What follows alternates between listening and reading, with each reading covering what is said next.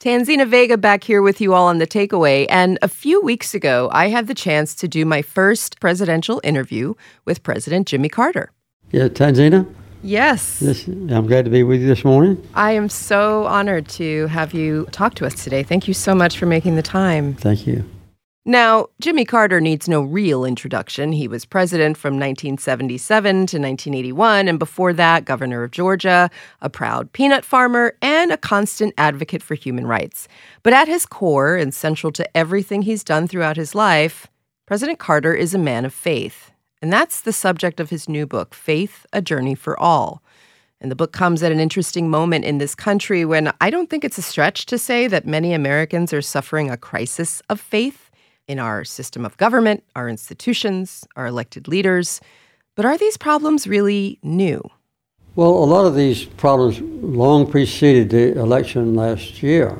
For instance, uh, when I left the White House, we had one person in a thousand who were in prison. We now have seven and a half times as many people in prison as we did just that short time ago. We've had a, a, a horrible disparity in income.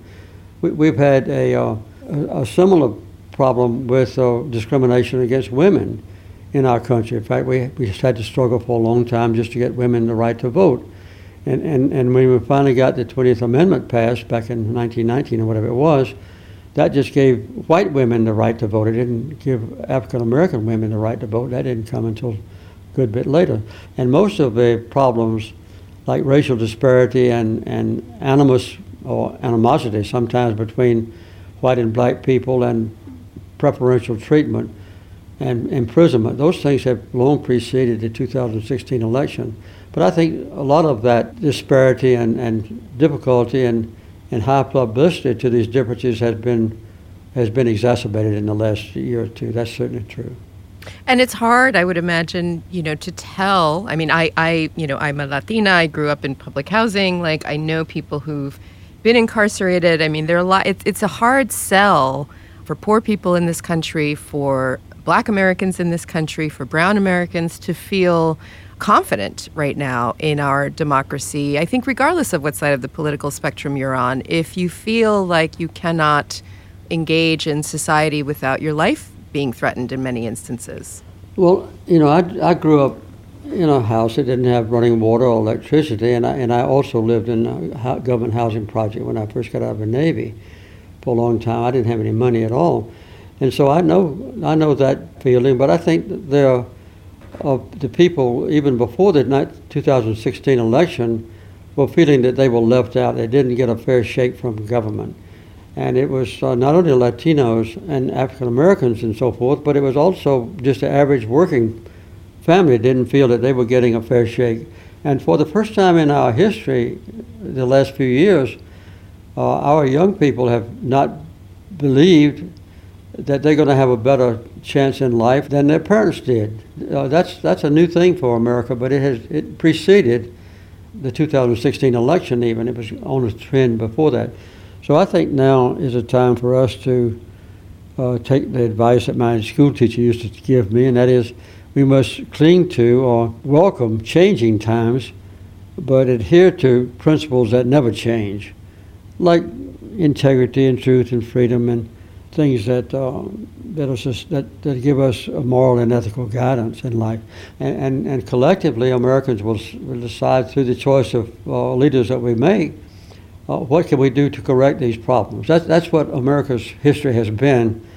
Whenever we've had a horrible prospect in the past, we've overcome those problems with our resilience and, and so forth. I think I think the United States has the ability to do that again. And and you mentioned moral responsibility. I want to ask you about how and what a president's moral responsibility is to the American people and how faith shapes that responsibility or doesn't shape that responsibility.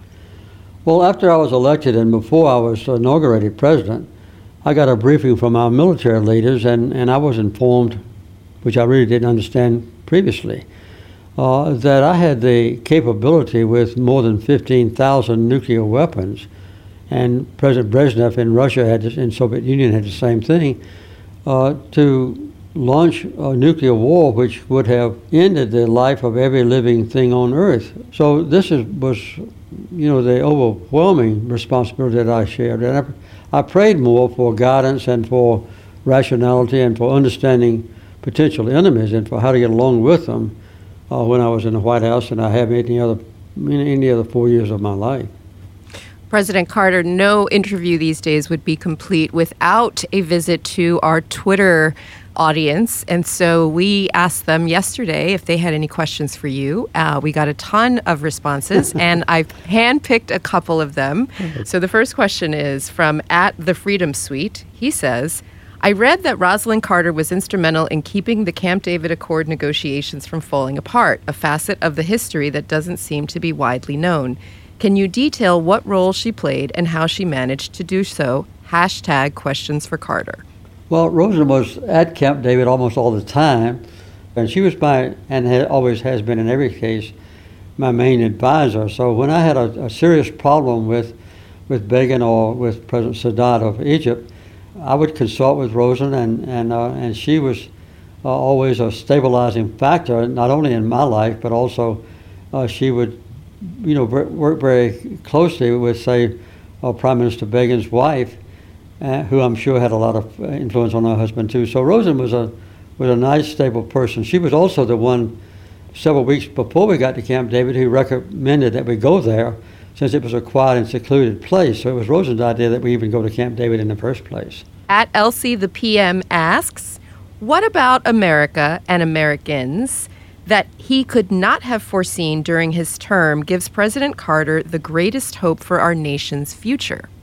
I think the resilience of Americans and the ability of Americans collectively to be wise in addressing major problems. We've had some major confrontations in America down through history for more than 150 years, just based on that one principle all human beings equal to one another. We went to war in, in the war between the states back in the 1860s about whether black people could be slaves or not. We decided no, whether or not women were equal to men in the right to vote in a democracy. And we finally, after a long period of struggle, changed the Constitution to permit women to have the right to vote. We've been able to overcome these, these challenges in the past. And, and so we've, we've been able in the past, Americans have, uh, with our innovative spirit and our diversity of population, our basic constitutional principles to to do the right thing. And, and I, I, don't have any doubt that in the future, America will overcome our challenges as we have in the past, and we'll have faith in one another and, and, and faith in our principles that never change. My conversation there with President Jimmy Carter. His new book is called Faith A Journey for All. And thanks to everyone for being with me for my very first show as host of The Takeaway. So excited to be with you today. If you missed anything on today's show, you can catch it all on our podcasts. Find us on iTunes, Pocket Casts, Stitcher, or wherever you get your podcasts. And while you're there, please leave us a review. It really helps other people find the show and they can tell their friends, and their friends can tell friends, and so on. And you might notice something a little different today about our look. Tweet me at Tanzina Vega if you notice the change. Thanks so much for being with us today. I'm Tanzina Vega, and this is The Takeaway.